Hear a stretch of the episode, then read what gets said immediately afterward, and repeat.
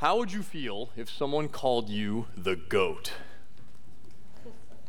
Would you take it as a compliment or would you get mad? Now, I think that, uh, you know, years ago, the word goat would have been more a derogatory term. Uh, someone who really messed up, someone who failed. Uh, but, oh, it's already on the screen. Um, the acronym GOAT, G O A T, is in modern times stands for greatest of all time, the GOAT. This also happens to be one of my top 10 most frequently used emojis according to my iPhone. Uh, but, but greatest of all time. Um, maybe you learned something today about what the word goat means. Uh, some of you, some of you already knew, but some of you are like, I'm going to use that this week. Um, the goat. And I think that we, uh, it seems like as a society, we are, we're really obsessed with greatness. We really like to talk about who's the greatest in this area, who's the greatest over here, um, who is the greatest of all time. I know I'm a big sports fan. And so sometimes you all have ESPN on in the background or some sports podcast that I'm listening to. And it seems like almost without fail, every week I'm hearing debates about who's the greatest of all time, who's the GOAT. You know, is Tom, Gra- is Tom Brady, is he the greatest football player of all time? Um, is Novak Djokovic the greatest tennis player of all time? Or maybe one that hits a little closer to home. Who's the greatest basketball player of all time? Is it LeBron James or is it Michael Jordan, you know? Okay? And these talking heads will just be yammering about this stuff on and on and on it goes. It seems like in recent times we're obsessed with greatness. Well, you know what, though? It turns out, as I was reading my Bible in Matthew chapter 18, Seems like this is not just a recent phenomenon, but it turns out that even the disciples of Jesus long ago were obsessed with greatness. And so they, they ask Jesus this question Who is the greatest in the kingdom of heaven? That question, it almost comes a little bit out of nowhere as you're reading through the gospel. Who's the greatest in the kingdom of heaven? And so I'm thinking to myself, why would they be asking this question? And you know, you know what I believe, why I think they were asking the question? Because they thought maybe it was one of them. They're thinking, well, there's a lot of there's a lot of disciples of Jesus, but we're in the top 12. It's pretty good. It's pretty high up there. Maybe we're going to ask, and Jesus is going to say, Oh, of course, it's always been you. You're the greatest one. I tell everybody else to be like you, you know. So it shows they were obsessed with greatness as well. And so before we go um, any further into this wonderful text from Matthew 18 today, I want us to, to linger here and try to define um, what is greatness. Okay? So we have to decide uh, how does the world define greatness? And then how does Jesus define greatness? I won't tell you who's right about it yet, but we'll, we'll just we'll look at the world's definition of greatness first. So how does the world define greatness. I don't think it'll take us too long to figure this out because I think our, our natural inclination is to, to, there's certain types of people that we would crown as the greatest. And it tends to be uh, the people who uh, know the most things or who have the most things or who can do the most things or those really annoying people who kind of have all three of those things going for them, right? People who, who it's such people, they're the ones that have uh, the titles and the positions and the statuses. And it's just, you kind of look at and you're like, well, obviously, um, him and her, like, these are the greatest people. So let's all bow down and worship them and give them all the awards and the plaques and the trophies and, you know, you are the greatest. That's what the world would say. It's, it's kind of obvious. Just look around. We have good standards to determine who the greatest is. And so the disciples, I think, are carrying this type of understanding with them as they ask the question, who's the greatest in the kingdom of heaven? Because they're, they're thinking, well, how the kingdom's got to be, you know, the same as the world, right? So I don't think that they were prepared for Jesus' answer. I think they thought, oh, Jesus is just going to kind of confirm our preconceived notions about greatness, and then he's going to tell us which, what the ranking is 1 through 12 of the disciples. Well, Jesus doesn't do this. And so we have to, we have to look at Jesus' words and we get to see how does Jesus define greatness. Well, what does he do? He has, it's kind of a children's message where he uses a child. Uh, so he, he says, Truly I say to you, unless you turn and become like children, you will never enter the kingdom of heaven. Whoever humbles himself like this child is the greatest in the kingdom of heaven. Already, we, we hear those words, and already there's a huge obstacle in front of us to understand what Jesus is talking about. Because let me tell you, we look at children way differently in the here and now than they did in ancient times, okay? Here and now, we love children. They're amazing. They're awesome. We place the, the greatest value upon children. They're the cutest. They, they say funny things. Um, they're adorable. And, and sometimes, yeah, we even, we love them so much, we live vicariously through them, don't we? We love children. There's no debating that. In ancient times, though, they did not look at children quite the same way. So, if, so um, when Jesus says you have to humble yourself and become like a child, ancient people, the disciples, and anyone else hearing this would have said, you're telling me I need to be like a child, someone who doesn't contribute nothing to society. They're just completely like they, they need everything handed to them. They're totally dependent. Not until they're a certain age can they actually contribute to the family or society. They're just weak and helpless and insignificant. That, that's, the, that's what would have been running through people's minds. Now, I'm sure they loved their children, but it was, a, it was more of a if you're not useful to me, you're kind of useless until you get to a certain point. So I guarantee you, no one in ancient times would have had like, you know, a poster of a child like, this is my role model. I am trying to become like a child. They would have thought, why? Because you know, like if, if you have taken care of children, um, you know, like as an infant, they're completely dependent upon you. I could tell you stories about myself as a teenager where I was completely helped. No, I'm not going to go there. Uh, but but children sometimes, you know, it's just they're, they're not necessarily the role models in ancient times. Now, sometimes we might talk about, well, they had that simple faith, right? Um, and, and then there is something to be said for that. But what Jesus is getting at, he is, he is saying the weird thing that the people think he's saying. They just don't quite understand. But he is saying the weird thing. And so this is how we have to sum up what Jesus says about greatness in the kingdom of heaven. He says, In the kingdom of heaven, the greatest people are the ones who are the weakest, the most dependent, the most vulnerable. That's where, that's where he's going with this, this understanding of what children are. They, they are weak and they are dependent and they are, they are vulnerable. And Jesus says, You got to humble yourself like one of them before God. And that, such people are the greatest. Okay? So as we go forward now, we, when I use the term the greatest, the greatest people, I, that's what I'm referring to. The neediest people among us are the greatest. And Jesus says God cares for them. He cares for them so much that he says they are deserving of special treatment. So we're going to look at, you know, what, we're going to unpack what, what does this all mean? How are we called to care for the greatest ones among us? And now sometimes Jesus uses the phrase, he talks about children, but then a couple times in the rest of the 20 verses, he talks about little ones, okay? I think whenever he's talking about little ones, he's talking about just the neediest people, the greatest people, children or otherwise. And so now, now that we have this definition, you're, I can tell you guys are thinking, well, I wonder who in this church, who, who in this room today is the, is the greatest, right? I'm looking around. Hmm. I could tell you, I'll tell you later. No. Um, who's the greatest, though? And then, then you start to think, uh oh, what if it's me? Am I the greatest one? Am I the one who is most in need of help from God? And so, in a very real sense, I, I want to I wanna dwell on that for a minute and say, you know, I am the greatest. And also, you are the greatest too because we know full well that we are in a state of complete and utter helplessness and dependence upon God. We are weak unlike any other, and there is no way that we can get our, that we can help ourselves.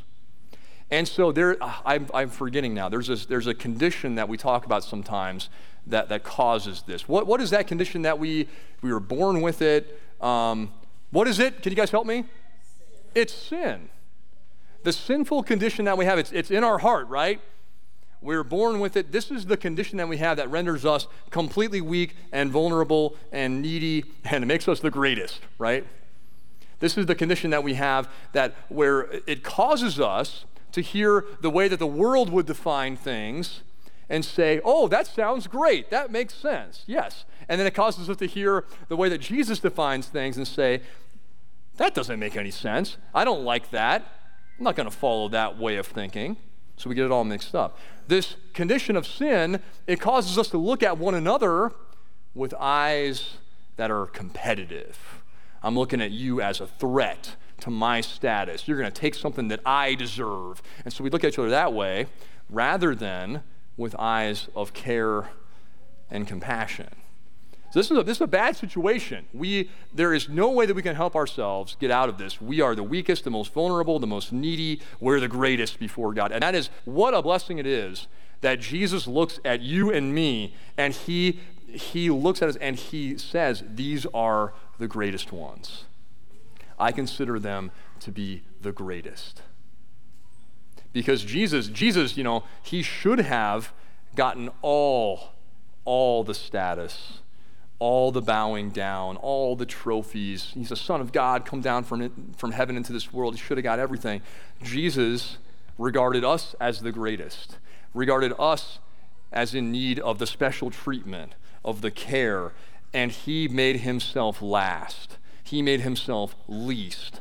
And he went and suffered and died, laid down his life in the lowest way imaginable so that he might exalt us, the greatest, back into relationship with God, back into his family, to forgive our sins, to give us new life. This is what Jesus did for us by going through the depths of the cross and dying and rising again. So, Jesus now, he's made us the greatest, and he has brought us back to life. He has helped us according to all of our most desperate needs. And so, so now, you guys, you guys are in the kingdom of heaven, okay? This is, this is your status. You are in the kingdom of heaven. You are children of God. And so now, now we have to, so we have to think about that. We have to remember this every day that, that I am the greatest. You are the greatest. But there, so that, that's one sense of who we are. But there's another sense, and this is, I think this is going to make sense, hopefully. There's another sense where we can, we can look around in the kingdom of heaven, and especially in our little corner of the kingdom of heaven, which is called St. Paul, here in this Christian community of people, there is a sense in which we can look around and we, and we know that there are some among us who are the greatest ones because the effects we live in a broken world and so the effects of sin and evil and satan have have uh, come down and just burdened some of us, especially, and broken us down so that we're just kind of at our lowest point. And Jesus says it is these people among us that we are to look at and to value as the greatest. And we are to look at, at these people and to say, you are, you are worth special treatment here in the kingdom because Jesus does things different. The temptation is sometimes, even in a Christian community, to look at the people, at the greatest people, as problems, right? Troublemakers, people I'd rather not have in my church. That's the temptation. That's the sinful nature messing with our eyes. That's not how we are to regard one another. And so, as we go further here, I want us to ponder this question What is our relationship and calling toward the greatest people among us. And so Jesus, uh, this, is, this is in no way an exhaustive list, I'm sure, but Jesus lists off three particular situations, three particular groups of people that he would say, Here are the greatest among you. And these are people worthy of your care. So he says, first of all, this is just going through the rest of the 20 verses that we have in our gospel reading. It says, first of all, the greatest people are people who are struggling with temptations to sin. They are the greatest. It says, secondly, the greatest people are those who have wandered away, like the lost sheep, right? The, the people who have wandered away. They're, they're the greatest. And then lastly, Jesus says, the greatest people are people who have sinned against you. Brothers and sisters in Christ who have, have sinned against you personally. Jesus says, Here are the greatest people in your midst. And he says, I care about them. I care about the greatest people, and so should you. And so Jesus gives us these, he kind of heals our eyes because we're not, we're not to look at each other with competitive eyes like the world would, like the disciples were back then, like, we, like, like is our default mode of seeing, right? We are not to look at each other that way. We are to look at each other with caring eyes and to regard each other, you know, knowing how, how great we were at one time, right? And knowing that it's probably going to come full circle again. I'm going to be the greatest another time, but right now, maybe you're the greatest and I'm going to care for you. I'm going to look at you with the eyes of Jesus. I, I was, when I was studying for this passage, because this was, this was a tough passage, I thought. I thought there was, there was a lot going on in here. And I was reading a, a commentary written by uh, a guy who I had as a seminary prof and he had this one line in here describing uh, what we, how we are to, to live among each other. He says, we, we are to offer virtually unlimited care and forgiveness to the greatest ones among us. I'm like, wow. Virtually unlimited care and forgiveness. That, that's how it works in Jesus' kingdom. Well, that's how, Je- that's how it works for Jesus to us. So, having received this, we share it in the same way. So I want to dig in for the rest of our time uh, with these, these three groups of the greatest and kind of talk a little bit about them. First, Jesus talks about our brothers and sisters who have been overtaken by temptations to sin. It's easy for us sometimes to look at people, you know, right? Isn't it so easy to look at people who have different struggles than you and to look down upon them? And to think, why can't they get their act together? Should they even be in our church if they're going to keep doing that thing? Sometimes we might use our status, you know, to kind of like miss, uh, like to uh, abuse and confuse such people. Jesus calls out, you know, woe to those who would bring temptations to sin, or, or really, really, you know, woe to, woe to us if we're not trying to help those who are burdened with temptations to sin. So if we are aware of people struggling, the greatest people among us, right, struggling with temptations to sin, it is our calling to look at them with care and to go to them and to pray for them, to pray with them, maybe even to, as we, as we speak to them and, and as we see the hurt and the brokenness in them, to wipe the tears away from their eyes and to remind them of the unlimited grace and forgiveness that is there for them in Jesus and to, to show them hey here's the path. Here you repent and you turn back and you just you here's the, here's the well-worn path back to jesus. You see why it's so well worn it's because i've gone on this path a lot. And you, we can lead them together to go back and remind them jesus loves them he cares for them and that his forgiveness is for them even when they're in the midst of just being broken down. Because it's the 19th time in a row that they've succumbed to this temptation. They are the greatest among us, Jesus says. He goes on to say that those who are wandering away from Jesus, those who are wandering away from the flock, they are also the greatest ones. And they, it is worth every effort that we make to try to, to go and find them, to call them back into the family of God it is worth it. Because that's what Jesus does, right? He leaves the 99 to go get the one. They deserve the special treatment. They are the greatest, the one that wanders away, Jesus says. And it's, it's a difficult thing, I think, in the modern church because I believe that we are probably less connected than Christians have ever been, you know, like, like centuries ago, even. Even though theoretically we, we have uh, more ways to connect with one another uh, those, eh, they're more superficial, probably, and we, maybe we don't even make use of them in the right ways as much as we should. But how important is it for us to create spaces, to be really intentional about creating relationships and spaces where we, as brothers and sisters in Christ, as fellow sheep in the shepherd's flock, can, can be together more so that, uh, for one thing, so that we can receive care from one another but also so that when we recognize someone close to us is the greatest among us at that time, that we can go get them before they've wandered off too far.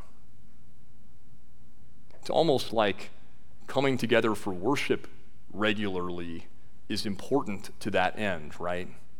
It's almost like getting into a, a grow group and getting into a Bible study group is important to forge and strengthen those relationships so that we can care for each other as Jesus intends. Now, Jesus and I have saved the most difficult group for last. This is the group, the greatest group, who has sinned against you personally. These people might not even be sorry. Maybe they've done it more than one time. Oh, how, how hard it is to regard such people as the greatest among us. And so we have here Matthew chapter 18, verses 15 through 18. Uh, it talks about different steps that you can take when someone has sinned against you. Now, it is meant to provide a pathway for repentance and reconciliation and restoration. But it has also historically been used, and, and legitimately so, it's been used by the church um, for what is called church discipline. If there is someone, uh, a member of our Christian community, who is unrepentant of their sin, they are not sorry, they are being stubborn and re- remaining firm in that sin, if there are some steps to address them one on one and then with a few other people, and then even with a whole community, and to call them to repentance. And sometimes, sadly, they're, they're, they might need to be lovingly excluded from the church for a time. But again, the goal is to bring them back, kind of to shock them, to show how serious this is, but ultimately to bring them back. Now, sometimes we sinful people will look at these at this passage and say, "Oh, look, here's some instructions of how to get rid of the people that we don't like." How to just how to feel good about uh, casting aside someone that has sinned against me. I think, I think sometimes it, it gets, you know, like, what, what are the rules to, to get rid of the problem child, right? That's not the way this is intended. Jesus is saying that even the people who have sinned against you, maybe the people who have hurt you the most, they are the greatest and deserving of care and forgiveness from us. These are the the rubber meets the road kind of uh, teachings from Jesus. And I got to be real honest with you. I have, I have a, a, complicated relationship with them. Maybe this will resonate with some of you. I hear these words from Jesus, and on one hand, I love them because he, it's like he, he's making scales fall from my eyes, and I can see clearly, oh, so that's how things work in the kingdom. What a beautiful thing. Um, and I'm happy to know how I, how I am called to live among my brothers and sisters. And then on the other hand, I really dislike these words, these teachings, because they're so hard. Easier said than done, right? To regard some of these groups as the greatest among us. But we would do well to chew on these words of Jesus and to remember every day how needy we were, how we were the greatest of all time at one time, and how Jesus gave us everything, cared for us, loved us, forgave us. We would do well to remember that so that we can regard one another as the greatest. May, may Jesus grant this to us here in our little kingdom, or in our little corner of the kingdom May He grant this to us to regard each other as the greatest and love and care and forgive as Jesus has for us. In His name. Amen. Let's pray. Jesus, thank you for your words. Your words that flip our understanding of greatness upside down. Help us to regard our brothers and sisters when they are beaten down and broken down by sin as the greatest ones. Help us to show them that special treatment of love and care and forgiveness, that, that same special treatment that we have received from you. In your name we pray.